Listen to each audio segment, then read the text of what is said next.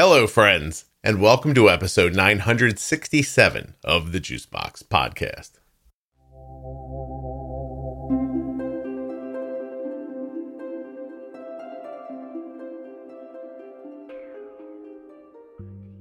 Today, I'll be speaking with Kim. We're going to be talking uh, with Kim about her daughter, Vivian, who was diagnosed with type 1 diabetes at nine months old.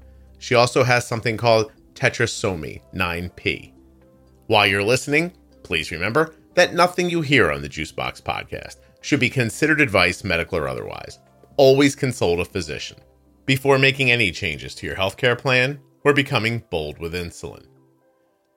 If you'd like to get a little something for nothing, start using AG1 with my link drinkag1.com forward slash juicebox. When you use that link to get started with AG1, you'll also get five free travel packs and a year's supply of vitamin D. Also for free. 40% off? Is that something you're interested in? CozyEarth.com. Get all your comfortables at CozyEarth.com. Towels, bedding, and clothing. Save 40% at checkout with the offer code JUICEBOX. And don't forget the private Facebook group, Juicebox Podcast Type 1 Diabetes, on Facebook. Check it out, become a member, and join the other 40,000 members, some of whom have type 1, type 2, or are the caregivers of. This episode of the Juicebox Podcast is sponsored by the Contour Next Gen Blood Glucose Meter. ContourNext.com forward slash juicebox. These meters are incredibly accurate. They are reliable. They are easy to use. They are beautiful. ContourNext.com forward slash juicebox. Do not walk around with a junky meter in your pocket. Get an accurate one. The After Dark series from the Juicebox podcast is the only place to hear the stories that no one else talks about. From smoking weed to drinking with type 1, perspectives from both male and females about having sex with diabetes. We talk about depression, self harm, eating disorders, mental illness, heroin addiction, use of psychedelics, living with bipolar, being a child of divorce, and honestly, so much more. I can't list them all. But you can by going to juiceboxpodcast.com, going to the top, and clicking on After Dark. There you'll see episode 807, called One Thing After Another, episode 825, California Sober. Other After Dark episodes include Unsupported, Survivor's Guilt, Space Musician, Dead Frogs. These titles will make you say, What is this about? And then when you listen, you'll think, That was crazy. JuiceboxPodcast.com. Find the After Dark series. It's fantastic. Hi, my name is Kim, and I have a daughter with type 1 diabetes and special needs. Okay, Kim. Your daughter is an only child? No, I actually have four children. He, she has two older brothers, and then we had a bonus baby during COVID. what a lovely way to say that. Um, it does. It does happen. I'm quite certain of that. Okay, so two older brothers, younger. She's right there at number three. Are we yes. using her name? It's okay if we don't. Sure. Yeah. Yeah, I'm. I'm. I'm gonna accidentally say it a million times because I talk about her frequently. We are an open book because we feel that her story helps people, and I'm all for it. Cool. What's her name? Her name is Vivian. Vivian. Vivian. Do we call yes. her Viv or is she Vivian? Oh, she's Viv, Vivi, the Vivster, Vivian, all the all the above. Gotcha. How old is she? She is six now. She was diagnosed when she was nine months old. Wow. Yes, okay. extremely rare. Wow, no kidding. Yes. All right. So, I guess can you tell me a little bit about the diagnosis? How does it present in a baby? Yes. Um, so we had an extremely challenging first year of life for our sweet Vivian. I'm going to back up a tiny bit before her diagnosis just to give you a little background. She was a quiet baby. She slept a lot. She was very tolerant of her older brothers. My my my top three are like 21 months apart each. Mm-hmm. So it's an it was an active household, and the boys would put their full body weight into her to kiss her, and she would just not even flinch. So we kind of equated that to her being a girl. We had never had a girl before. So we were just like, wow, she sleeps a lot. We finally have a sleeper. She's quiet. She's tolerant. She hated tummy time. Um, that was one thing that we did notice. And she also choked on her breast milk constantly. Every single feeding, she choked. Okay. And I brought it up to the pediatrician multiple times, and she kept saying, "Oh, it's because you have a you know strong letdown. It'll sh- it'll regulate. She will learn how to how to deal with it." So then, at our four month well visit, the doctor comes in the room, gives her a quick assessment, and I had my other two kids there getting flu shots or something, and my father because I needed kind of help to wrangle the children. And she says, Vivian has low muscle tone, and I'm not impressed with her eye contact. I think she needs early intervention. And then she walked out of the room, gave me the phone number, and walked out of the room. It was so quick that my dad didn't even know that it happened. Hmm. Like he was sitting there and he didn't even hear it. Okay. Yeah. So I come home shocked and I did all, all the things, called the number, t- talked to my husband. We were just completely in shock and in denial and a little bit embarrassed because by background, I'm actually an occupational therapist and a nurse, and he's a nurse and a nurse practitioner. So we were like, how did we not know that she has low muscle tone? And how did we not know that her eye contact isn't great? But anyway, at five months old, she was evaluated for early intervention and she started. And when they came to our house, we actually said to each other, like, she's not even going to, she's not even going to qualify. Like, it's, it's, I mean, they're going to come and assess her, but she's fine, you know? Mm-hmm. Talk about, talk about denial they leave our house and they're like, she's significantly delayed in all areas. She needs physical therapy, occupational therapy, speech therapy, and teacher of the visually impaired. And what a punch to the gut. like we were just, no kidding. just in d- complete disbelief, shock, all of, all of the above. Mm-hmm. So then she starts all her services. We're kind of getting on board with the idea that she has delays and we're supporting her in every way we can. And she continues to choke on breast milk. The doctor continues to say it'll regulate, it's fine. Then at six months old, she was hospitalized for RSV, which is actually like really crazy right now. I don't know if it's crazy around your area, but RSV is just like a really, really bad cold. And she landed in the hospital just from having RSV because she was so frail. She was not strong enough to fight it off. Mm-hmm. She came home. She went right back in the hospital again with RSV again. So hospitalized twice in the same week. And during that hospitalization, she had a swallow study done, and she was in fact aspirating the breast milk into her lungs. Oh my god! So hey, I, I subsequently the doctor who said, "Don't worry, she'll catch up drinking," is the same doctor that said, "I'm not impressed with her muscle tone, etc." Yes. Yes. So yes. So saw all that, but didn't correlate the two things together. Yeah, and, and I'm not sure if she would have at our next visit, but our hospitalization came first, and and they they just did a swallow study, and boom, she's aspirating. So subsequently, I I changed pedi- pediatricians after this experience because as a mom with a child with special needs, and certainly a mom of a child that has special needs and type one diabetes, you need to be listened to. You need to be heard by your providers. And I didn't feel that way. So we we have a new pediatrician, side note. So that 6 months old, she that hospitalization, everyone was just like couldn't all the doctors were just like why? Why is she so failure to thrive? Why is she aspirating? Why does she why is she developmentally delayed needing these services? Like we need to investigate this further. So we kind of got on the fast track to see a developmental pediatrician and a geneticist. Mm-hmm. So those both of those things were like year long waiting lists, but because she was hospitalized twice in a week, she got on the fast track for that. So we came home and we added feeding therapy to all her different therapies. And it was really crazy because in order to breastfeed her, I had to keep her side lying, support her cheek, support her chin, it was a whole big rigmarole. But well, and I the, would imagine as well the the pressure of thinking constantly that this milk is ending up in her lungs. Oh, it was it was awful. Yeah. I, and and it's funny. Like I was I was going to say in the beginning, I kind of like did a little um, digging in her old medical charts to kind of remind myself of the story. And God, there's so much I completely forgot about and completely blacked out because mm. there was just so much trauma, just so much trauma that we lived this first year. Yeah but anyway, so crazy, crazy with the breastfeeding. And the the issue was that she wasn't strong enough to get the milk from me. And because she was my third child, my body thought I was weaning, even oh. though I was feeding an infant.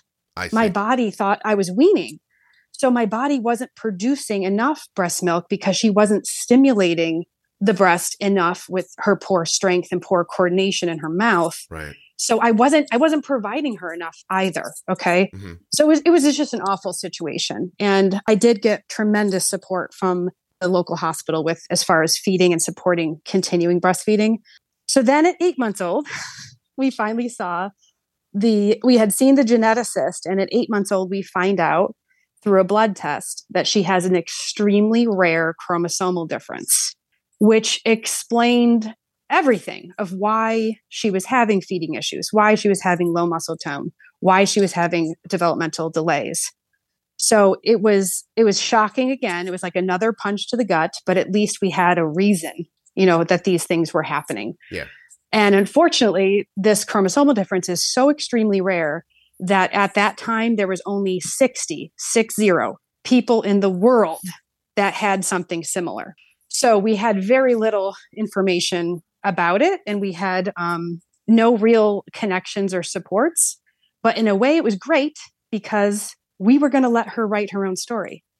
You know, if we don't know what's going to happen, then gosh darn it, we're going to support her in every way we can to to maximize her potential. Right. Because she's gonna she's gonna write her own story. So, so the thing that that is askew is so, I mean, rare is the, mm-hmm. I think is the obvious word, is so rare that it's not even something that you can hold up to other people who have a similar problem and say, you know, like, I don't know, like type 1 diabetes. You say, well, that person's pancreas doesn't blah, blah, blah. Either does that one. And these right. people have the same thing. It was yeah, 60 people who it was vaguely just... have these problems, but they can't even put them into a into a bucket. Is that right? Right. Yeah. And we actually walked into our first appointment with the geneticist to talk about the diagnosis with a packet of information that we got printed off. So there's a website called Unique, mm-hmm. and it's like all the unique chromosomal disorders. And we found it. We printed this off. So we we come to the appointment with that packet of information, and the doctor walks in with the same thing. Mm-hmm. He's like, I did research. I found this packet. It's the only thing I have. And we're like, yeah, we already read it. and in this packet, there's, you know, a handful of children and adults that were interviewed and whatever. And every single developmental area, it was so varied. Like your child could be wheelchair bound or they could be running. Your child could have significant swallowing issues and have a G tube, or they could be eating with no problem. Your child could be nonverbal, or they could have no speech issues whatsoever. So we were just like, forget it. She's writing her own story. We're supporting her just, you know, let's move on. So then we come to May 5th of 2017. She had her uh, another swallow study that basically showed her swallowing sitting up and it was a disaster. So they basically were like, you have to thicken the breast milk. If you're going to give her breast milk sitting up, you have to thicken anything you give her. Very significant swallowing issues. I come home from that swallow study and I got the stomach bug as did my entire household except for Vivian. Hmm. Vomiting, you know, throwing and going the whole nine. Awful, awful illness. Bedbound for four days. My mother comes over to take care of my children because I literally could not get out of bed. Mm-hmm. And this little girl who had had such a tr- such trouble eating and maintaining her nutrition and breastfeeding and swallowing and all that jazz. My Italian mother comes over and she's going, Kimmy, she's eating great. She just ate a whole, you know, carton of baby food. And I'm just like, of course, my I Italian thought, mother can get her to eat, and I, I can't. I you thought know? you were going to say Zeppeli for some reason. so, and then like this girl can ne- never was able to, you know, manage a bottle. Like mm-hmm. she, I, she needed cheek and chin support sideline to even breastfeed poorly. Mm-hmm. She would never be able to coordinate a bottle. She was taking, you know, thickened breast milk out of a bottle hmm. from my mother. And I'm just like, I'm just like, geez, like, of course, my mom wins and I'm like the worst mother ever, you know? like that's just what I thought. And then she started peeing through her diapers at night. And I said to myself, oh, she's eating more and drinking more. So she's, and she's bigger. She's a big girl now. Maybe we need overnight diapers. So I sent my husband out to get overnight diapers. Meanwhile, Scott, I have type 1 diabetes in my family. okay. I am a nurse. My husband's a nurse. We should have known something. I, I, I'm still, I'm still kind of embarrassed with myself about not really seeing the signs. I really, truly, in my dehydrated state, thought it was just because my mom was awesome, Do that you, she was eating and drinking more.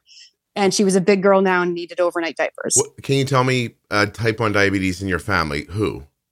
Yeah. So my uncle, so my mother's brother. Okay. And he actually um, died of complications of diabetes because even, you know, 20 years ago, they managed diabetes so differently. He never carb counted. Right. He always, like my entire life, he had a sliding scale, a long acting and a sliding scale. Mm-hmm. Yeah, he had major complications for it. But, and then his grandson. So there is, and then I have Hashimoto's. My mother has Hashimoto's. So the endocrinologist, upon diagnosis, said that we just have an autoimmune family. And, you know, she just got struck by lightning, but actually struck by lightning, lightning twice because she had also been struck with this very rare chromosomal difference. I, I have to let me make sure the the chromosomal difference is is does it have a name? It does. So it's called tetrasomy 9p. So she has four copies of just the short arm of her ninth chromosome. I don't understand what that means, but I was able to Google. Yeah. It. Okay. Um, and really like uh, uh, it, it presents itself extremely you know varied across the board no two children are the same or two adults are the same but with you know for vivian her main issues have been swallowing speech um, she's extremely apraxic with her speech um, so she actually uses sign language some verbal and a communication device to, mm-hmm. to speak um, and then she also has that low muscle tone in her trunk so she's requ- and then she has um, significant visual issues. One of her eyes is nearsighted, and one of her eyes is farsighted. So, so amongst other things. okay, we'll get back. I just, I, I just need a little context for it. We'll come back to that in a little bit. I'm sorry. You keep going. So your mom, your mom gets her to eat. Now she's peeing through the diapers. Yeah. Everybody, everybody had gotten the stomach bug in that four days. You know, except for her. I, t- I look at my husband. I go, listen. If she throws up even once, we're going in. And he's like, agreed. Because of our experience with the RSV, we just, we knew she was going to need IV fluids, yeah. right? Mm-hmm. She's so failure to thrive. One vomit is it. So, of course, during that night, she vomited. We called the pediatrician. He says, bring her here first. And it wasn't our, it wasn't our pediatrician. It was a, just whoever was there. Mm-hmm. He said, bring her in first. We're just going to check her out. Now, I had been taking her weights daily because of all her feeding issues. The the doctors and the um, speech therapist, feeding therapist, yeah. wanted me taking daily weights. I hadn't been taking daily weights because I was so sick. So, in that four days that I was sick, when she got to the pediatrician's office and they took her weight, she had lost 11 ounces. On on how big of a body at that point? Do you remember how much she Oh weighed? God, she was she was barely 14 pounds. Wow. Okay. Yeah. Yeah. She came when she came home from the hospital with diabetes, she was 14, 11. Hmm. Yeah. So she lost 11 ounces in about four to six days, I would say. So the doctor agreed. She's majorly dehydrated. I explained to him, like, I don't, I don't think she's been getting breast milk from me because I'm so dehydrated. Like she needs IV fluids. He goes, agreed, take her in. Now, any other child that I had had previously, my two sons, and even Vivian, had she not had the RSV, I would have said, She's got the stomach flu. She wants to sleep. I'm going to put her in, in, her crib and let her sleep. Mm-hmm. When we got to the hospital, they took a blood, everyone agreed she had the stomach flu, just like we did. They took a blood glucose just for, you know, I think it's just standard protocol. It's 597. Oh. And my husband and I being nurses, knew immediately what that meant. It meant you had to abandon your children and run away. You were just going to leave, right? the two of you got in I, a car and you're like, that's it, we're done, goodbye. I like, we said to each other, like, if there was furniture to throw, we would have thrown it. We were just swearing and screaming. And the nurse, even her, when the, the number came up, I remember her holding the glucometer and her hand was trembling. Mm-hmm. And she just goes, and I and I know like as a nurse, she shouldn't have done this in front of us, but I I'm almost glad she what she did because it just shows how human nurses are. Yeah. But you know, d- deep down, she goes, "Oh my god, oh my god, oh my god," and just ran out of the room. and we're just like, you know, swearing, yeah. you know. Well, that fits. Awful. I would have been like, oh, so, okay, everything's on brand for us. yeah. It was, it was just so traumatic. So she was whisked away to the ICU. The endocrinologist comes to see us immediately, talks about how rare it is to be under two and how extremely rare it is to be under one. And I said to my husband, I go, if somebody uses the word rare with us again, I'm going to punch them in the face. No kidding. You know, like I am so sick of being rare. I'm so sick of hearing it. It was just yeah. Ugh. Yeah, it wasn't okay. it wasn't so, it wasn't, hey Kim, do you know how rare it is to win the lottery on ter- Thursday and Friday? Oh, yeah, yeah. It's crazy. Exactly. Yeah, I was yeah, like yeah. so we always say we're not the win the lottery type of family, we're the, the struck by lightning type of family.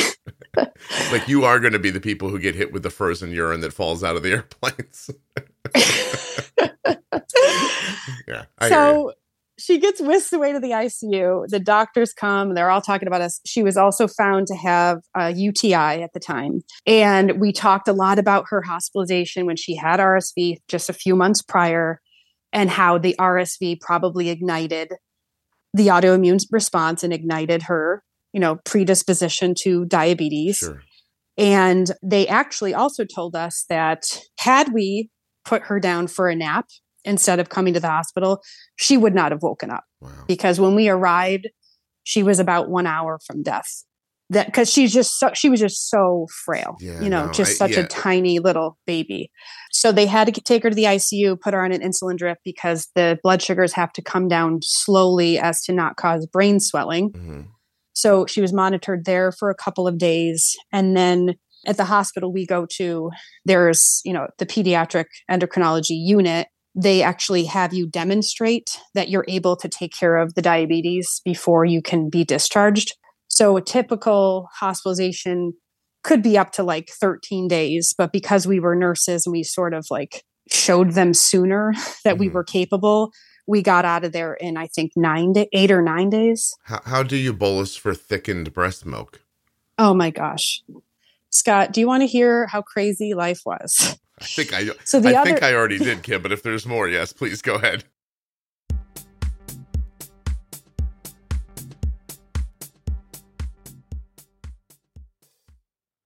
As you heard earlier, this episode of the podcast is sponsored by the Contour Next Gen blood glucose meter.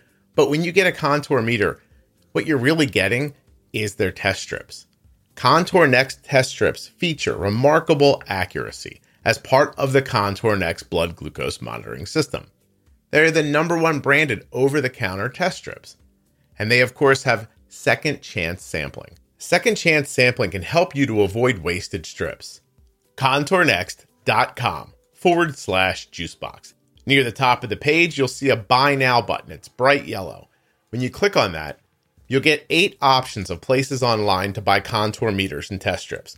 Walmart.com, Amazon, Walgreens, CVS Pharmacy, Meijer, Kroger, Target, Rite Aid. These are all links you'll find at my link. Linkity link. Links but a link, blink, blink, link.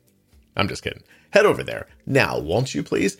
Listen, the contour meters are incredibly accurate. They are simple to use. They are easy to hold, easy to read, and they have a bright light for nighttime testing. Part of me wants to say that the second chance sampling is the biggest deal, but honestly, it's the accuracy. These meters are accurate. And I know a lot of people like to think, well, I have a CGM, I don't need a meter. You do. You need a meter, you need to be accurate, you deserve it to be accurate. ContourNext.com forward slash juicebox. Take a look at the Contour Next Gen and the other meters available from Contour. When you use my links, you're supporting the production of the show and helping to keep it free and plentiful. A diabetes diagnosis comes with a lot of new terminology and that's why I've created the Defining Diabetes series. These are short episodes where Jenny Smith and I go over all of the terms that you're going to hear living with diabetes. And some of them that you might not hear every day. From the very simple bolus up to feet on the floor. Don't know the difference between hypo and hyper? We'll explain it to you. These are short episodes. They are not boring, they're fun, and they're informative. It's not just us reading to you out of the dictionary. We take the time to chat about all of these different words. Maybe you don't know what a Kussmaul respiration is. You will when you're done. Ever heard of a glycemic index and load? Haven't? Doesn't matter. You'll know after you listen to the Defining Diabetes series. Now, how do you find it? You go to juiceboxpodcast.com up top to the menu and click on Defining Diabetes. You'll be able to listen right there in your browser, or you'll see the full list of the episodes and be able to go into an audio app like Apple Podcasts or Spotify and listen to them at your pace. Download them into your phone and listen when you can. The Defining Diabetes series is made up of 51 short episodes that will fast forward your knowledge of diabetes terminology.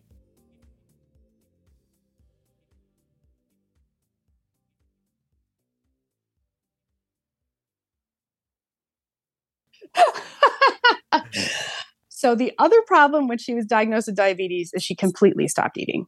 She 100% stopped breastfeeding, eating in any way. So she actually was um, an NG tube was put in, so a little tube into her nose, down her throat, and into her mouth. Mm-hmm. Or sorry, into her stomach. And she came home with an NG tube. So that's another thing we had to demonstrate competence in. But I was pumping in the hospital, and because I was so dehydrated for those days before her hospitalization, and because she stopped eating, I was pretty much producing nothing at the time. Mm-hmm. And the lactation consultant came to me and she knew how often I, I, was pumping every hour, I think, when we were in the hospital just to try to get my supply up. And the lactation consultant was so supportive. And she said, You know, Kim, listen, we're going to put your breast milk through the feeding tube, but she is going to need formula and it doesn't need to be thickened through the feeding tube because it's going directly in her stomach and you know i accepted that fact they also found that she had blood in her stool so they equated that to her having a an intolerance to my breast milk because I was drinking milk. So I stopped milk and soy so that she wouldn't have this irritation from the breast milk. I, you know, she doesn't need anything else yeah, right. bad going on. So she knew how much I was like dedicated to continue breastfeeding her because I had done all those things and I was breastfeeding, I mean, not breastfeeding, pumping every hour on the clock. Mm-hmm. That she says to me, this is the day before I went home. She said, Kim, listen, you can go home and breastfeed your daughter for comfort, or you can pump every two hours, breastfeed her every hour, do a power pump once a day. Power pump is like you pump 20 minutes on, 20 minutes off for an hour and give her the formula through the tube, give her the breast milk through the tube.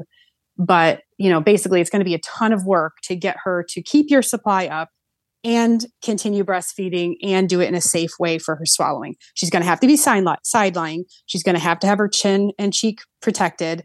I even did an SNS system where there's this tiny little tube that had formula or breast milk in a little bag, and the tube came down and was taped to my nipple so that when she was feeding, even if she wasn't getting anything from me, she was getting a little bit of something coming through the tube so that it would stimulate my breast, thinking she was breastfeeding, but really she was getting most of it from the tube. Hmm. So she's like, you could breastfeed for comfort or you could do all that crazy jazz. Oh, and then like Guinness and, you know, um, oh, I forgot the name of it. There's like a different herbs and things you could take to fenugreek um, to stimulate breast milk. You could do all those things, or you could just breastfeed for comfort. And I was like, oh no, I'll do the complicated one. so she comes home with diabetes, a feeding tube. I was breastfeeding her every hour with an SNS system. I was pumping every two hours. I was feeding her sitting up baby food but with the baby food, we had to fortify it with either peanut butter, avocado, or coconut milk to add fat and calories to it. So I actually found in my little research last night, I found an old piece of paper from July of 2017, and it's just this crazy schedule. And it looks insane. Like I was actually insane to be doing this. Mm-hmm. But I did it, and she breastfed until she was three and a half years old. Oh my God. so so there. I I proved everybody wrong. No. It's not about that. You, It's just- mom. Yeah. exactly, exactly.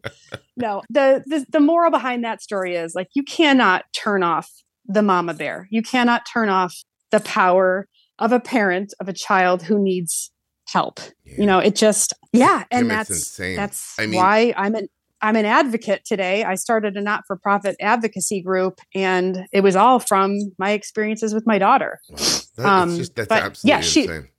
so after three weeks of being home with the feeding tube, she pulled it out herself. She got strong enough that she pulled it out herself. And we put it back in. And it's like so crazy to put it back in, the screaming, the crying, the awfulness. She pulls it out again. We put it in again. She pulls it out, out again. And it was a Friday afternoon. And my husband and I look at each other. We're like, oops, it's Friday afternoon. No doctors are going to be able to be called. I guess we'll just have to leave it out for the weekend and see how she does. We'll call them Monday morning. Whoopsie doodle.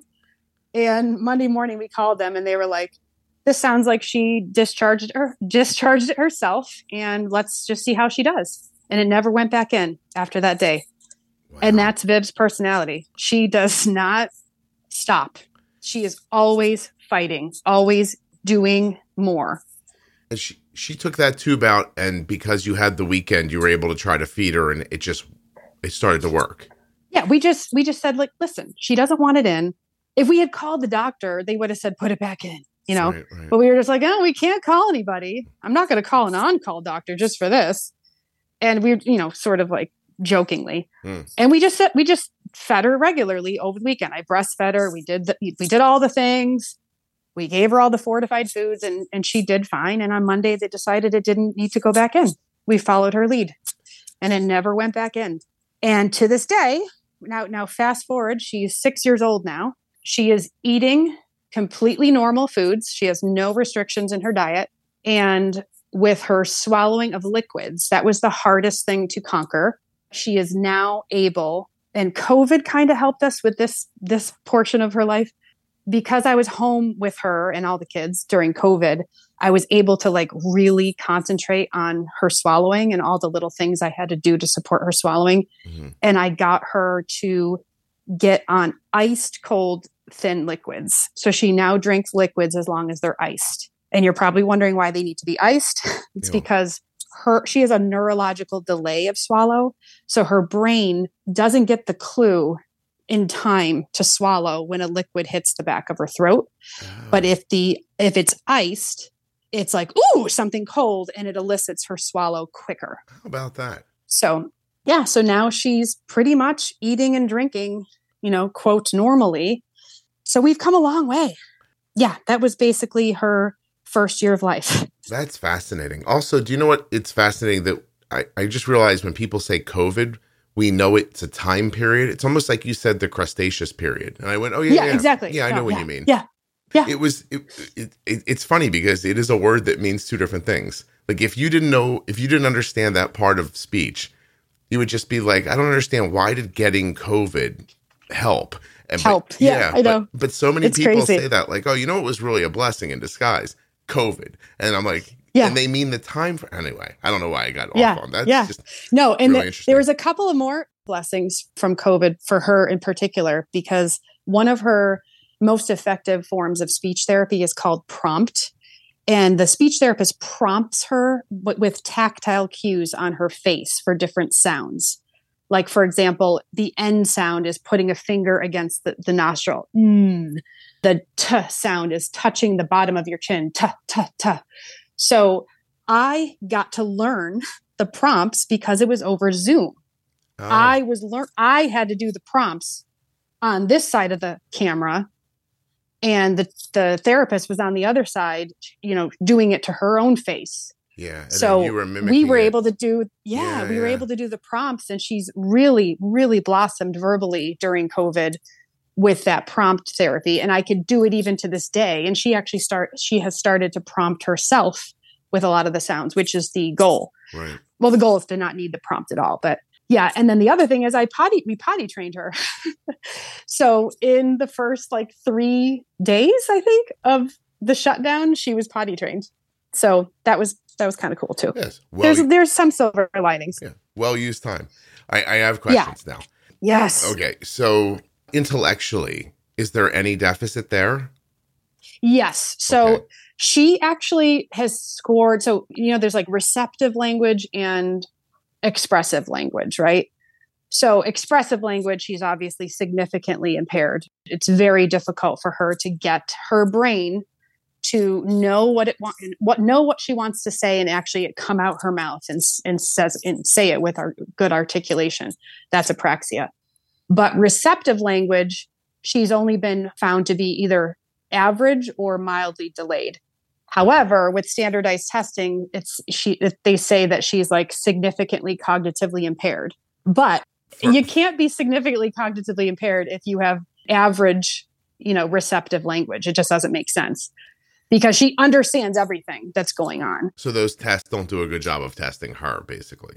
They don't. Yeah. And a lot of the tests that are nonverbal, because she needs a nonverbal test, are heavy visual. But she also has visual deficits. She also has significant attention deficits. She just was diagnosed with ADHD. So the standardized testing is not going to work for this girl. Okay. is But she- I'll tell you, she is not going to be able to. I know, I know she's not going to be able to do the high level problem solving that diabetes requires Mhm. But she does know that she has diabetes and in her six year old brain diabetes is every time i eat something i have to show my mom what i'm eating so that she can give me insulin because i need this i need this medicine to eat um, Okay. and then when a- an alarm goes off she knows to go get her candy corn pumpkin and then give them out to her brothers because when vivian has a low we all have a low Mhm. so we all get the candy. So she knows that and she knows that she needs to get an adult if the, you know, any alarms go off if they didn't hear it in her classroom. There are concern there there there are concerns for me long term as there are with many parents of kids with type 1 that also have special needs. I do question her ability to manage this disease long term. I Mhm. don't I don't think she will be able to manage it the way that we do. So we will be her pancreas forever. And I know that the technology is advancing so much that I do have hope that she will be okay in the future when I'm gone, because I think that there will be an artificial pancreas by then. Or at least like the first step would be that wonderful pump that's coming out that has the double lumen where it's you know giving insulin but also giving glucagon. So Yeah, that's been in development for a really long time. So Yeah. Yeah. But I feel like it will happen in her lifetime. I Um, actually, if if something like that's going to happen, I, I made this point a couple of years ago on the podcast, but one of the reasons I got excited about Gvoke when it came out was that it's it's stable. Like the, the, the one of the problems they were having with that pump, you know, the idea that the pump would do an algorithm to, you know, give you insulin, but if you started to get too low, it would give you these kind of like mini glucagon injections. Right. But the problem was the glucagon wouldn't stay it wouldn't stay stable in the pump. So a, a liquid stable glucagon goes a long way towards I and I don't know that Gvoke is involved in this or not. I'm just saying that that, that exists now is a is a big step towards that. So you might be right. You might get that someday. Can I Yeah, I, that's my hope. That Yeah, is yeah. my hope. I already have seen in her six years of having diabetes such advancements that have been life changing for us. Yeah. I it just gives me hope. And I actually like the story of her getting her first pump is another crazy one. Can I ask a couple questions? Then I'd love to hear about that. Sure. Uh, Sure. she was wearing glasses, I imagine.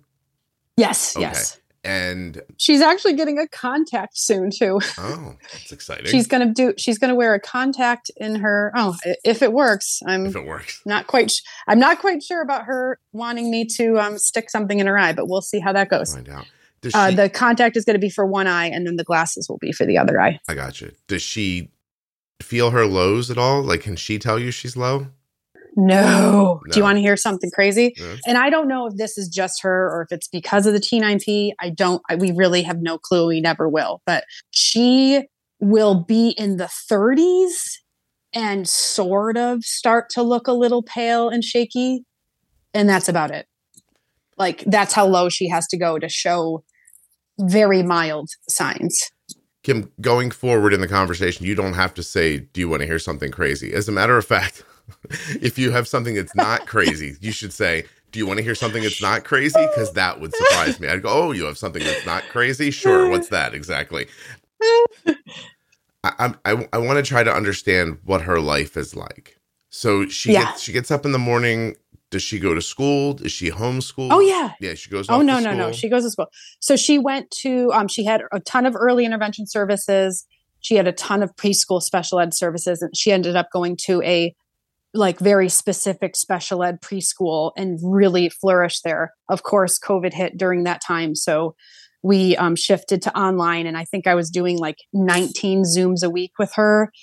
And for kids with special needs, Zoom doesn't really work. So it was basically like equivalent to wrestling a wild baby alligator Mhm. Um, for 30 minutes for her to get maybe four good minutes out of it. But I, you know, like I said, we are doing everything we can for this girl, and we dedicated. I, that's I.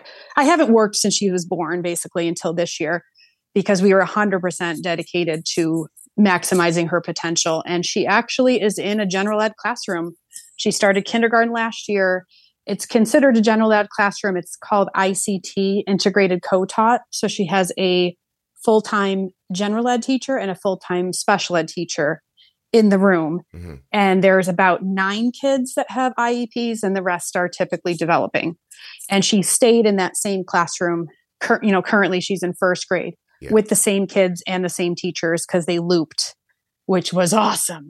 Like she, there was no transition Right. or Yeah, needing to them. learn personalities or anything routines. She just took off this year, like took off running.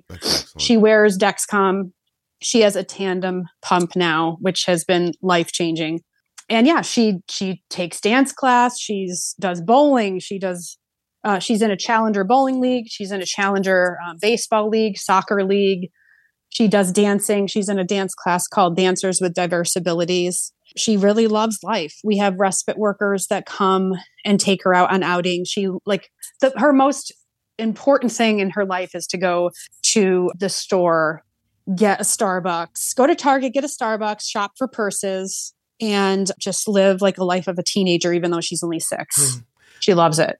how much of her care I guess, I guess how much time is left over after you care for her every day like do you are you seeing a distancing from your other children or your husband or your your Oh yes, your stuff yes. We yeah i can't We- tell like uh, how much yeah. coke, how much coke do you do kim I know, exactly, exactly.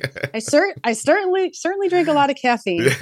my husband and I have had a very challenging life and marriage since Vivian was born. We constantly feel guilty that we're neglecting the other children, of course. But time and time again, we've learned that, and it's been through the help of very, we have a very supportive village of people. Mhm. Like, oh God, such a great support. But they always point out to us, like, your sons are beautiful, wonderful, caring, empathetic, resilient children because of their experience with their sister. Like they are better people because she was born. Like every person that Vivian meets is a better person after meeting her. yeah no i i, I And take I, take your I also think like very strongly. I was an occupational therapist. I was a nurse, or I am, I should say. You know, you can't can't get that out of your blood. All of my schooling, all of my careers, previous careers, all of those jobs, all the experiences I've had as an OT and a nurse, it wasn't to become an OT or a nurse. It was to become Vivian's mother. Mm. All of that was to become her mother. Right. Wow. How about bolusing strategies? Do you like do you listen to the podcast? I do. I do. Any, and does anything actually about it help you or does it not apply to Vivian? No, so I'll tell you the pump story with her, Yeah. and I'll tell you the how the podcast helped me get more bold with insulin for sure, for sure. Back in the day when she was nine months old and she came home, she was just on a very low dose of Lantus. I think one unit per day. Mhm. Then she had like a honeymoon period or whatever, um, very short honeymoon period, and then we were bolusing her for the little bits of yogurt or baby food that she was eating with the fortified coconut oil or avocado or peanut butter in it. And we were doing like a carb counting type of thing for that. However, she was so tiny, I could not safely give her a small enough dose in a syringe without overdosing her. Mm. So our day would consist of knowingly overdosing our daughter for a blood sugar of 487 and then it dropping to 41 and us giving her cake frosting to get her out of the low because she couldn't swallow juice. She couldn't chew candy. Like cake frosting was pretty much it. And it actually still is what we use overnight when she's sleeping. She she sleeps right through it if you put cake frosting on a spoon and put it in her mouth. Yeah. So we were overdosing her and then rescuing her with cake frosting all day long for nine months. Because our insurance company thought that it was too dangerous to use technology on a baby. Even though our argument was the safest, lowest dose you can give a baby with a syringe is 0.5 units. The smallest dose in the most basic pump available at the time, which was the Medtronic Mini Med, was one. So half of a unit in the syringe is the safest for the syringe. The Mini Med pump would give her 140th of a unit. Technology is the only way yeah, to safely answer. treat a baby. It's the only way to safely treat for a baby. So our endocrinology team fought like hell for us to get a pump. I actually was looking through our documentation, our little packet here of documentation. I found a letter. Our pump was denied by the New York State Department of Financial Services, the Department of Labor, because my husband, he worked for a university hospital. So he is under the employee insurance. And I guess it went to the even the United States Department of Labor to deny it because they were calling it experimental. What do they call it? Experimental and some other crazy word. Investigational. Kim, you would think that people like, would hear oh your story. God. People would hear your yeah. story and just be like, just give those people what they want. It doesn't matter. Like let them leave them alone. It came down to basically talking to the CEO of the of the hospital. It came down to like one person. Yeah to be like, listen to our daily life, listen to us. Like we are parents. And I think this person made the decision emotionally. I think they maybe they are parents themselves or they they finally got it. We were denied, denied, denied. Starting in August, the fight started. We were denied by the Department of Labor in September. We were denied again for the final determination by our, our insurance on December 13th. And then we talked to the head of the head of the head. And then finally on December 22nd of 2017, the very basic, basic pump mini med was approved. And then we ended up getting it, I think, at the end of January. So she was 18 months old, diagnosed at nine months old, and we did that crazy overdosing rescue, checking her blood sugar time. probably 30 to 40 times a day, checking finger pricks, yeah. you know, along with the pumping and the power pumping and the feeding tube and the coconut oil and all that. Uh, I don't know how for nine months. Oh my god! I, yeah, and I and I had to remind myself of like I seriously blacked this out. Like, oh, I would imagine. I would imagine you're living your life in like three day segments. I'm looking at these old logs. It's like 8:24 a.m. BG 458 gave a half a unit injection 10:22 a.m 95 11 16 a.m 61 11 40 a.m 41 gave a half of a t- tablespoon of frosting what the? You know like like that's insane. That's insane but we were just living it you know? Yeah. So because we fought for so hard for this pump we then applied for dexcom the next day and they just gave it to us. Like they were just like we're not dealing with these people again. They just gave us the dexcom. So that changed our life significantly because we didn't have to finger stick her 30 to 40 times a day. And then with the mini med, we were able to give her 0.025 doses, which was a whole meal for her sometimes was that little amount. Really? And yeah, and the breast milk, because I was breastfeeding her and not putting it through a bottle, because you can't give thickened breast milk in a bottle. You can spoon feed it. I was just guessing. I'd be like, oh, well, I pumped an ounce or two ounces. So I'll give her like two to three grams for that, Yeah. for that breastfeeding session we just had. So it was ins- it was insane. Yeah, the truth is, is that a lot of that story th- around the eating and the bolusing. I mean, aside Yeah. aside from Vivian's obvious differences from Arden, like a lot of that's what we did too. Like, I- Yeah. I, don't know if I've ever told. Have I ever told this on here? Like one time, I took some insulin, I drew up in a syringe, and I squirted it back into a dish, and then I colored it with food coloring so that I could see it.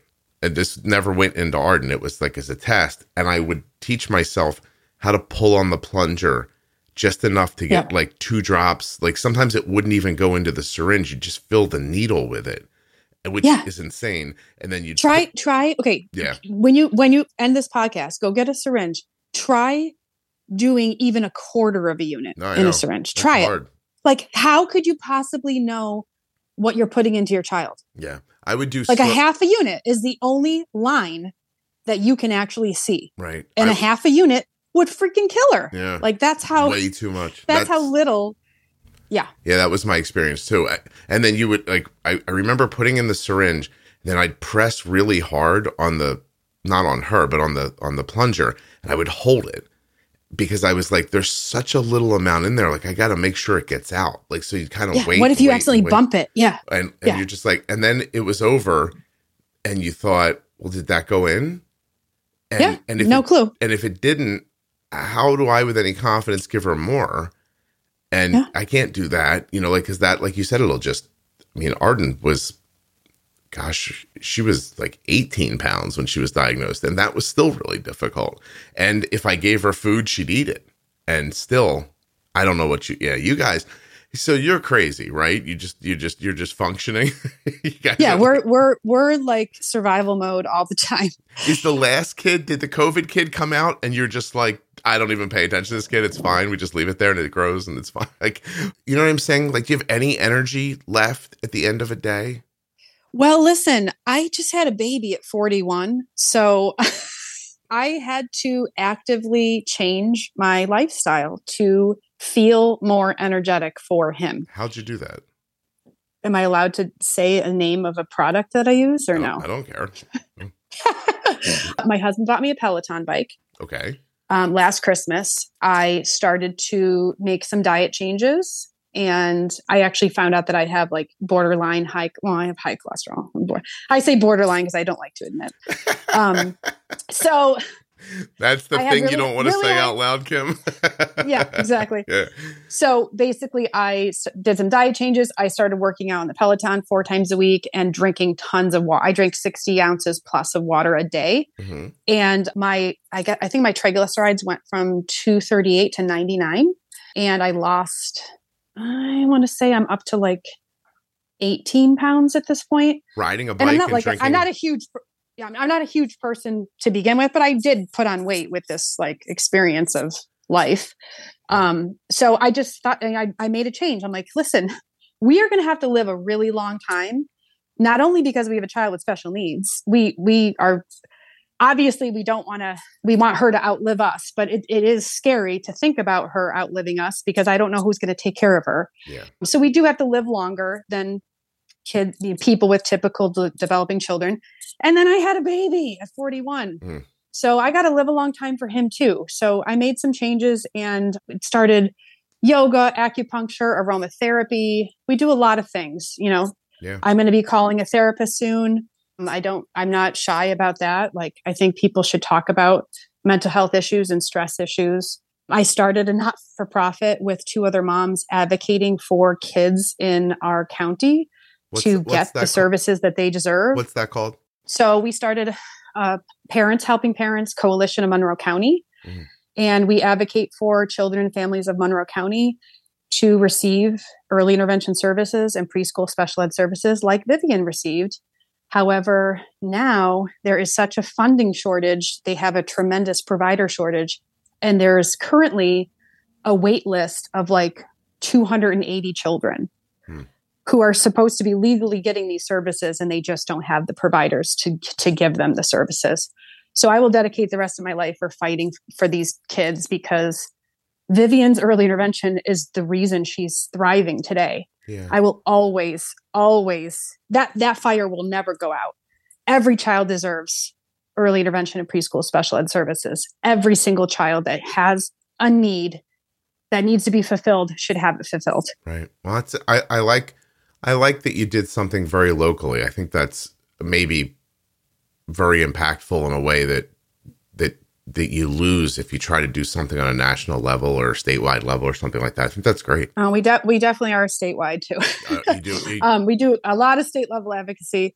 We actually were pretty pretty strong in getting a, a, a bill called the Covered Lives Assessment passed, and it brought money into the early intervention system. And then, of course, they did a bait and switch, and it's they're using it as cost cost savings for the state instead of actually investing it in rate increases for providers. So we have a long way to go and a huge fight still. But what we're doing locally to help families is we're providing scholarships to kids who are not receiving services to go to like therapy groups at clinics around town to give get some strategies going so they can bring that home and use that at home because they're sitting on wait lists and then we offer yeah. purposeful programming every month either a huge play date with providers there or an online seminar for parents. Like the one we did last month was talking about gross motor development in your infant through preschooler age. How do you um that that's that's astonishing. Um it's astonishing that you have time.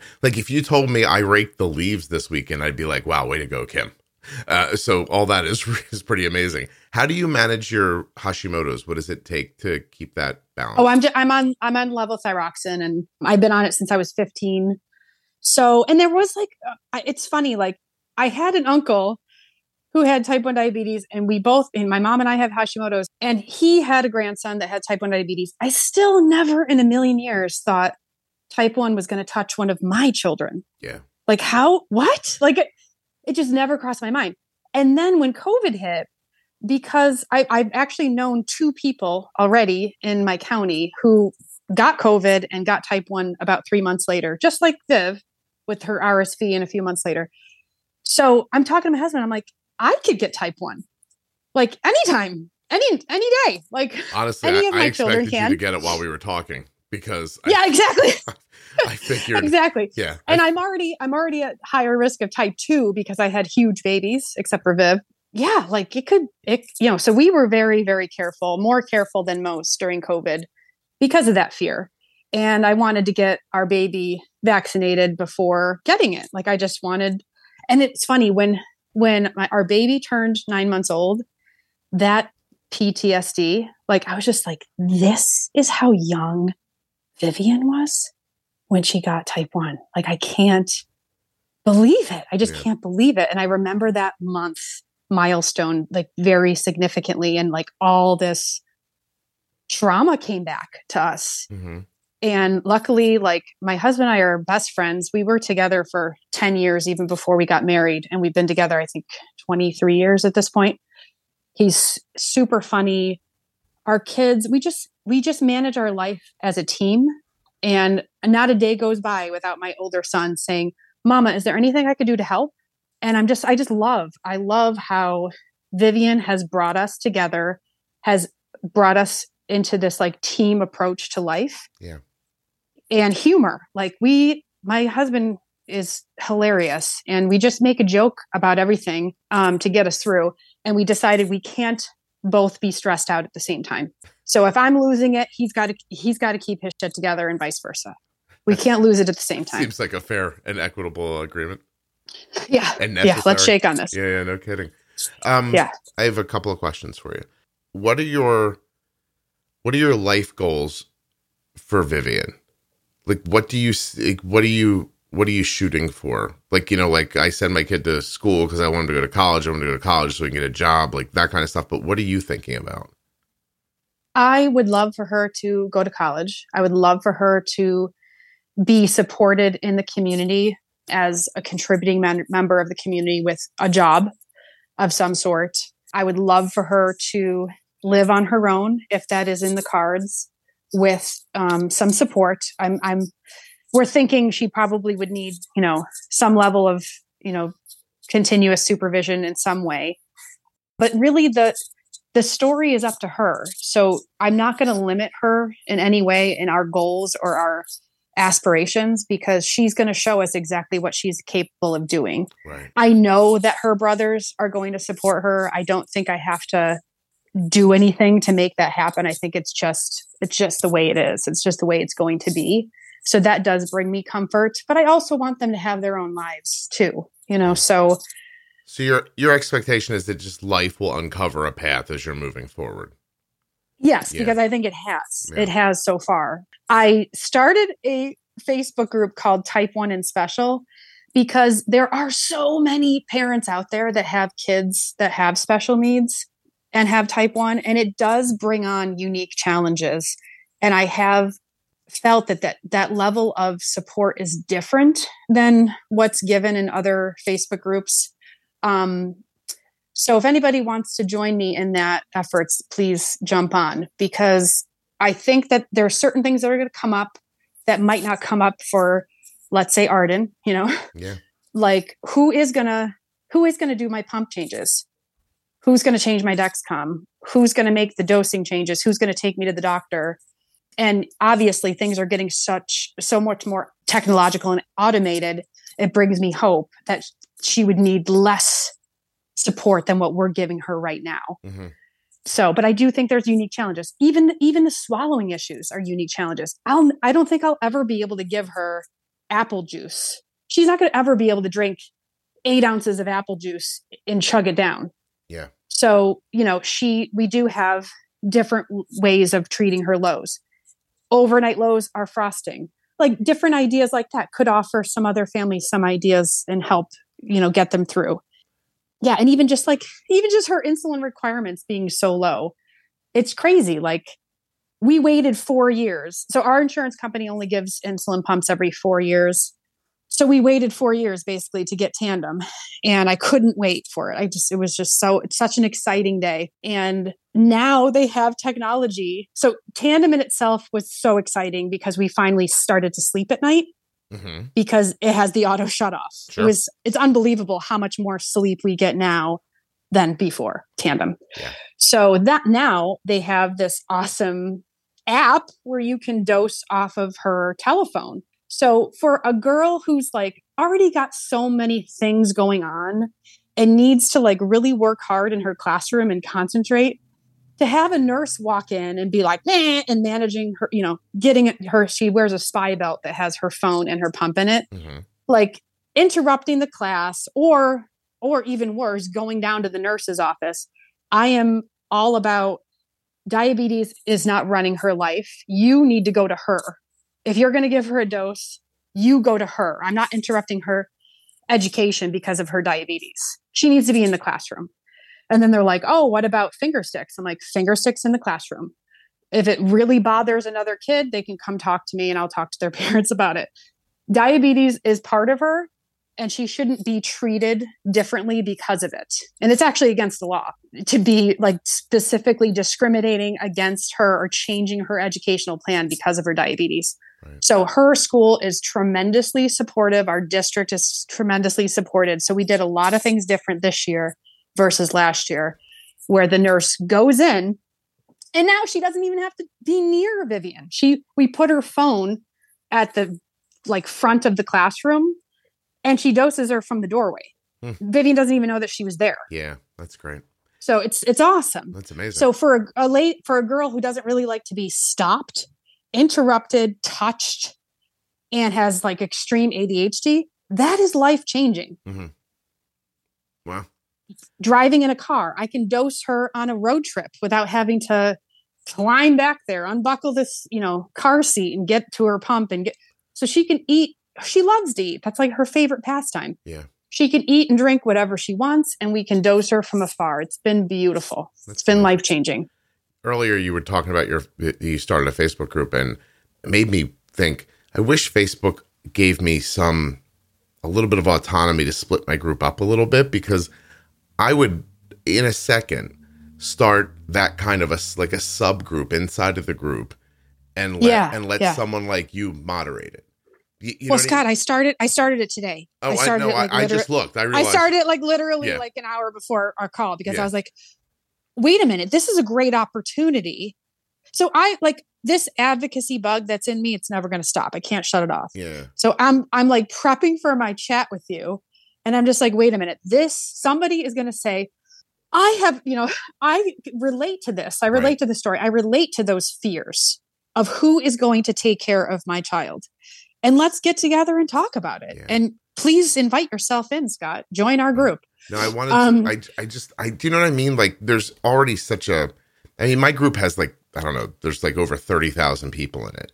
So there, Yeah. there's an opportunity for you to like say, hey, look, there's a subgroup here that does this. Except the Facebook just doesn't allow that. So I wish it yeah, did. I know. I know. wish it had, like, it might someday. you It might someday. It, it would be nice. but there's like there's a lot of different things I talked about that can touch on people like breastfeeding, swallowing issues, yeah, intellectual disabilities, even like fine motor problems. Like if a person, a kid can't use their hands or an adult can't use their hands, how do they manage Mm. diabetes? Who's going to help them? I don't know.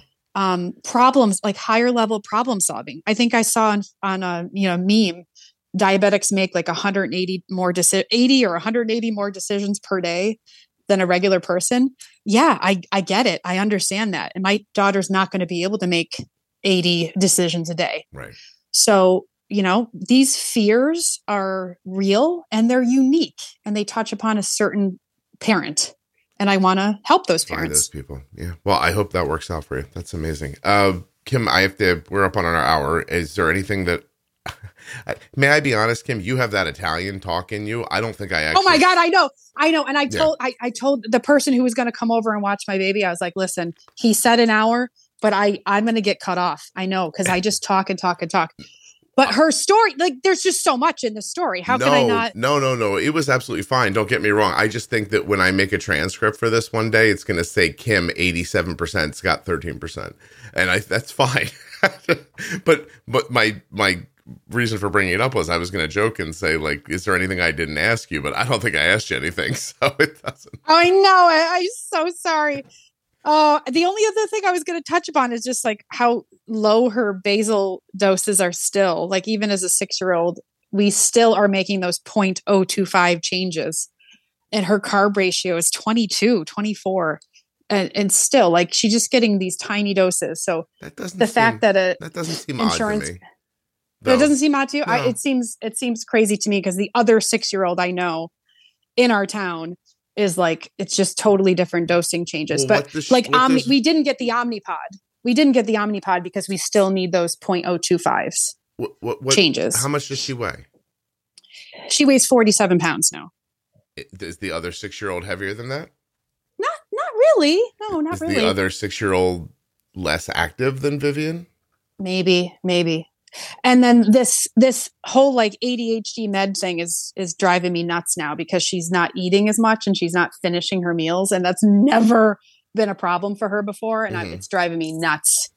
So that's just going to add a whole new little. Yeah, the word adjust, Challenge the for word us. adjustment should probably be like tattooed on your forearm because you're going to be making a lot of adjustments constantly. Yeah, just yeah. Just keep swimming, just keep swimming. Okay, so when we hear a story of a lady in a bell tower, it's going to be you, right? Like,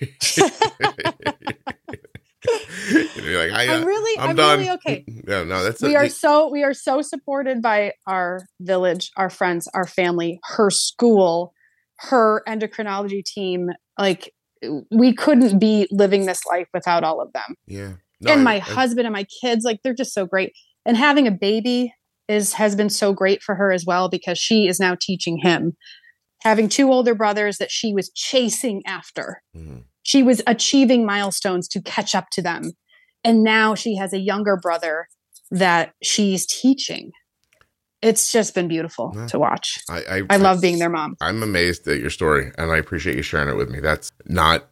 I, I mean, the, the truth is, I never know what anybody's going to say, but you know, there's some expectation when people start talking. You're like, oh, this might go this way, or I, I can feel the story moving in this direction. But your stuff is just so different, and your and your response to it is is is just laudable. It's amazing. is it different scott or is it absolutely insane It's absolutely insane. Yes, it really is. I mean, I've while you've been speaking more than a number of times, I've looked at the like the general just description of what I, I can't even say it. Chromosome nine nine test tet, Tetrasomy 9P. tre- tetrasomy nine p, and you start reading it, you're like, this is a like this must have felt like a joke when somebody told you the first time.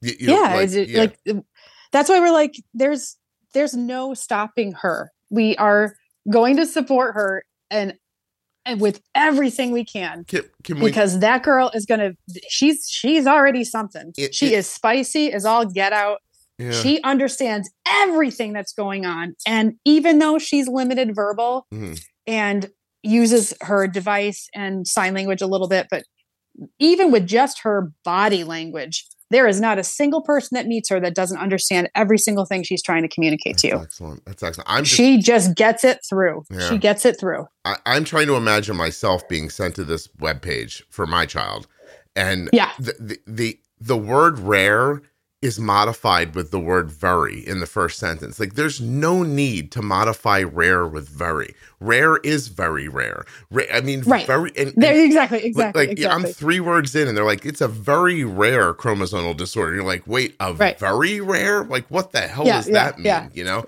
Um, oh and and back back to facebook we did find a facebook group of families of ki- kids and adults with tetrasomy 9p and have had a tremendous support from them and we use google translate because there's people from all over the world that don't speak english but even within our group there's such a variety of abilities and such hope Yeah. and such such support so i'm so glad for things like facebook because i would have never otherwise known any other soul you know that has tetrasomy 9p Yep. um, there's actually another child in our state and there's another child in toronto and we're actually really good friends with the family in toronto and have provided each other support for years now because of this facebook group that Yeah, we listen, found so peop- people can make fun of Facebook all they want, but what what it has is a large number of members, and therefore the opportunity to find people, and that's that doesn't exist in another place. almost all of our work with my not for profit is through Facebook. That's how we reach the m- most amount of people to influence the most amount of political figures to get Yeah, change. You're just not. There's no other social media platform or or a way that you could reasonably financially reach these people, and it's you know, it it's it's just underused. I mean, I use it. I think I use it pretty well, but I mean, a lot of people underuse it for other stuff where it could be helpful. Yeah. So Yeah, and we're actually getting together with a bunch of Tetrasomy 9P, the Tetrasomy 9P families. We got together the last this past year in Detroit because there's randomly some a lot of like congregated people in in Michigan, and then two, before COVID, we had done our first one in Detroit. And this year, I invited people to our house, so they're coming to me. So whoever you know around the world, whoever wants to come and meet, we always have a wonderful time and just share stories and feel validated and uh, supported, which is what it's all about. but what's the website for your your organization? The Facebook group is Parents Helping Parents Coalition of Monroe County Public Forum. Okay, perfect. Thank you. Uh, I I can't tell you I appreciate how much I appreciate this. I know it's right around the holidays and everything, and and taking the time to jump on means a lot to me. So We I actually had to cancel her endocrinology appointment for this, Scott. I think you made the right decision. I think I did too. Yeah, And her her nurse practitioner was like, "Oh, that's great!" Woohoo. And I told the school nurses, "I'm like, do not text me or call me between 10:30 and 11:30. I am doing the Juicebox podcast." Well- Oh, can I tell you how your your podcast helped me? Oh, uh, being more bold, yeah, sure. being more being more bold with insulin Kim, for sure. Can I ask you a question? Could, could I stop you if if I wanted to? I don't think so. I don't think so. Sorry, Scott. Listen, That's okay. Go one more thing. One more thing. Um, being more bold with insulin for sure. Listen to the pro tip series. My husband is not there yet. He's still a little apprehensive, but I am definitely more bold with insulin, and we have had an improved A1C because of it. And just just fighting for the equipment. Like I just, you know, if there's equipment and technology out there, I'm going to get it. We actually still had the G5 until it almost was like not even being made anymore because I was afraid to make any changes. and then I listened to your podcast. And I'm like, honey, we need the G6. Like we need to just get the G6. And so we made that change. And I really fought for the tandem pump because it's just what we need. It's it, we the day that she was qualified for it, I, we got it. Like that is so. Thank you for that. You're very welcome. It, it's actually as soon as I get off with you, I have to call the place where my mom is living because they're not setting up some of her services correctly. And I wish I could record that for you because you would all hear a uh, uh, what I think is going to be a master's class in making someone do something that they're supposed to do. My my sister in law sent me a text last night, and this thing this thing's not getting put into place nearly quick enough. And they said, well, there's an acclimation period for both the resident and us. And I said to my sister in law, I'm like, that's a bullshit statement that doesn't mean anything. I was like, it's been it's been two weeks. What, what I, I, said? Did you ask what what is that? What, what, why why what's that acclimation period for? Because the answer would have been like, I don't know. No one's ever asked a follow up question when I shoveled that shit them. And, exactly, yeah, exactly. Yeah, so this um, is this is my like not that I that not that you need advice as an advocate, but uh, any my advice as an advocate is let me speak to the manager. Let me speak who's above them. Let me speak who's above them. Never stop until you get the answer you want. You need, Never stop. Yeah, you need somebody and who's motivated time, to do their job most of the time. Yeah, mo- and most of the time it's like it's bureaucracy, bureaucracy, bureaucracy. I can't say the word. It's hard when you're arguing with people to not get like emotional and not get rude, like mm-hmm. mean. I try not to do that because the people are on your team. They're, they want the best for what you're trying to do. They're just limited in their resources, right? You're so nice, Kim. I think people are generally lazy and don't want to do their job. and and that could that could be true. Yeah. But being being rude or being aggressive is not going to get you anywhere. Mm-hmm. Right. So it's no, like I'm it, not going to. Part I'm, of being an advocate is yeah, like reading the cool. room. Oh yeah. And yeah, yeah, yeah. You have to and and and making them part of your team like um empowering them yeah oh to for sure feel like they're part of your team you know yeah the um so the desire to get the right outcome is at the top. You're not trying to be right. You're not trying to be, you know, you're not trying to win. You're just trying to get this thing to happen, whatever it is. You don't need anyone to know that you beat them. As a matter of fact, I oftentimes let people feel like they're besting me because it makes people feel better. It, and it, it, it empowers them. And then suddenly you make them feel like I was going to say something I can't say. You make them feel like they're in control and and that it was their idea. And it was their idea, and you're just like a a, a, bleep, uh, like a little, just a, a puddle in the corners, happy to be getting their attention, and you let them feel like they're the master of the universe. Like who the hell cares? Because yeah. once I hang up the phone, I'm not going to know you ever again. So yeah, exactly. You know, I don't exactly. care how you feel or what you're, you know, if it's right or wrong, doesn't matter as long as the thing happens.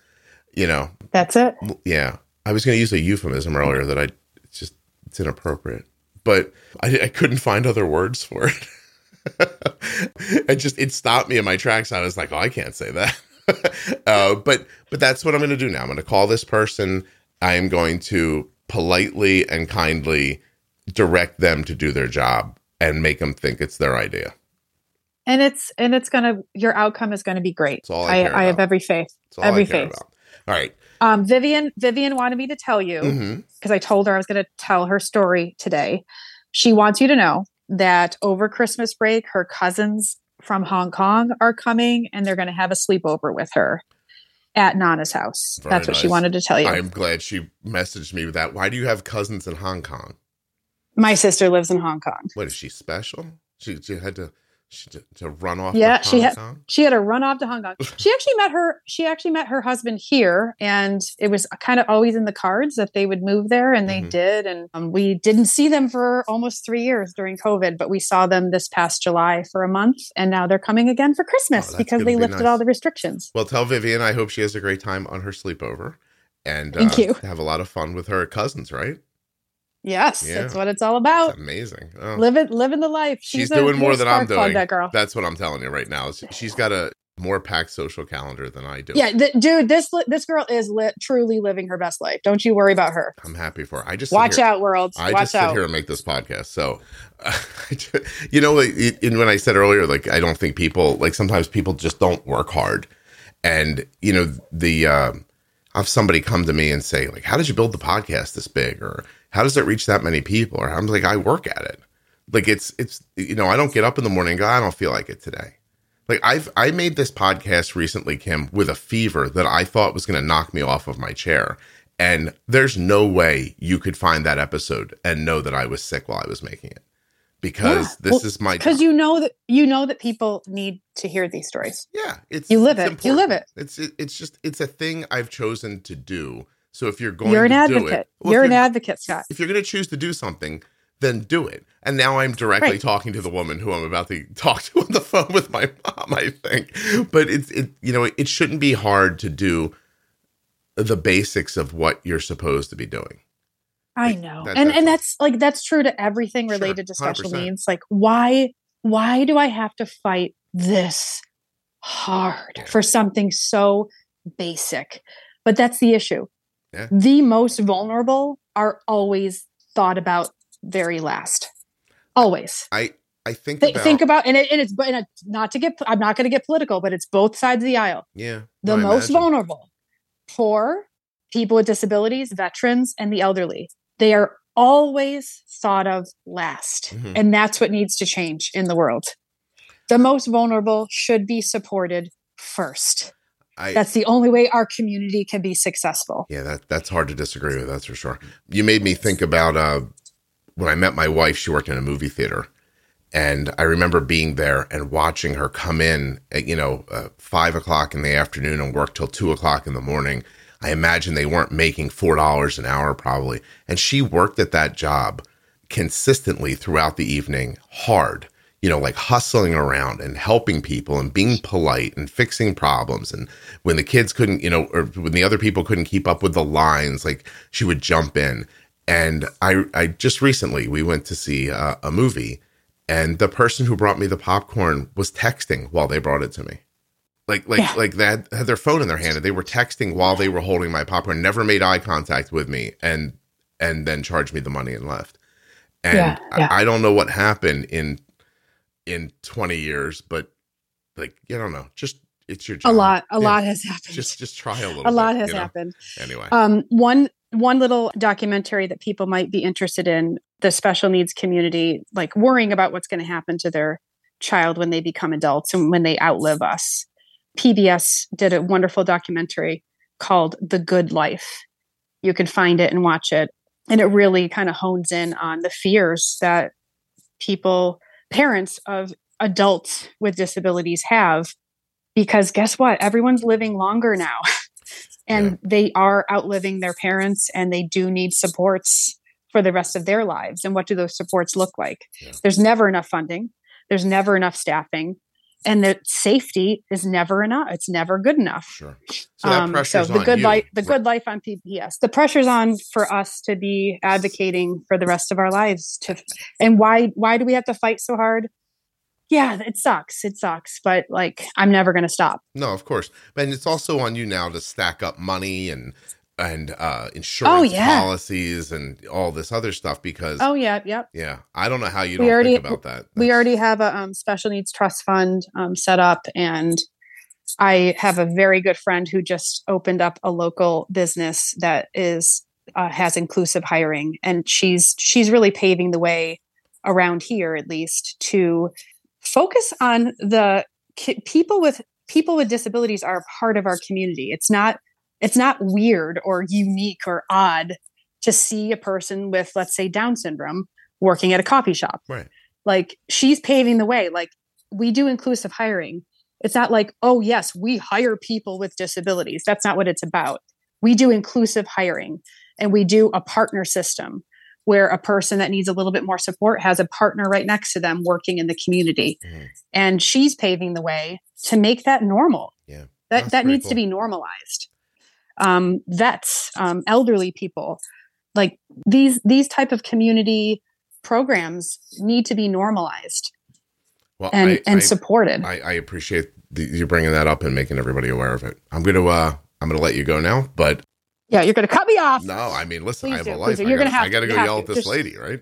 my, So- my friends you gotta go yell at the lady and i gotta go i don't even know what i'm gonna do Well, I don't know what I'm going to do. We'll see what Peloton? happens. I'll jump on the Peloton. I was going to say Okay. you should forget Peloton. You ought to put be on a real bike. You could probably cover some real ground. I wrote down sixty But I, al- ounces but of I water. also by the I way, can't get hit by a car. I can't die, Scott. There's too many people to take care of here. I wrote I wrote down sixty ounces of water. I'm going to meaningfully try to drink sixty ounces of water in a day and see what that's like. So And do oatmeal with blueberries and ground flaxseed in the morning. that's it. Just that, just that one change. It fills you up. Blueberries are magical. The flaxseed redu- it gives you a very good source of fiber to reduce your cholesterol, and the water with that. And also, I also bought a like large container of like mixed nuts, unsalted, and I keep it in the car. Mhm. And I snack on healthy nuts that are good for my heart instead of crap. And I keep that in the car. I'm just going to Very, end. very I'm going to changes. end Kim on you saying I snack on healthy nuts. Perfect. Thank you very much. No wonder your husband's got such a good sense of humor. All right, we're done. God, goodbye, Scott. Thank you for this opportunity. I You're- really appreciate it, honestly. welcome. I think the more people share their stories, the better our community is. I agree. Hold on one second for me. Okay.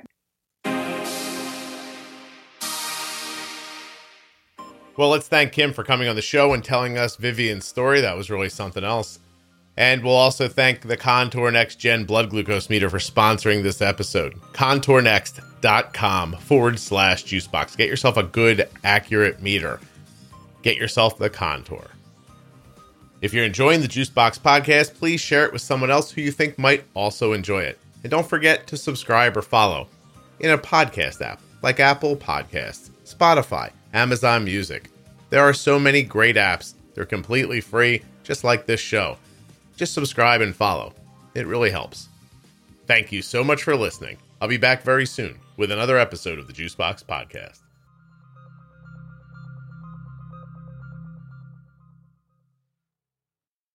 Once there was a time when I just told people if you want a low and stable A1C, just listen to the Juicebox podcast. But as the years went on and the podcast episodes grew, it became more and more difficult for people to listen to every one. So I made the Diabetes Pro Tip series. This series is with me and Jenny Smith. Jenny is a certified diabetes care and education specialist.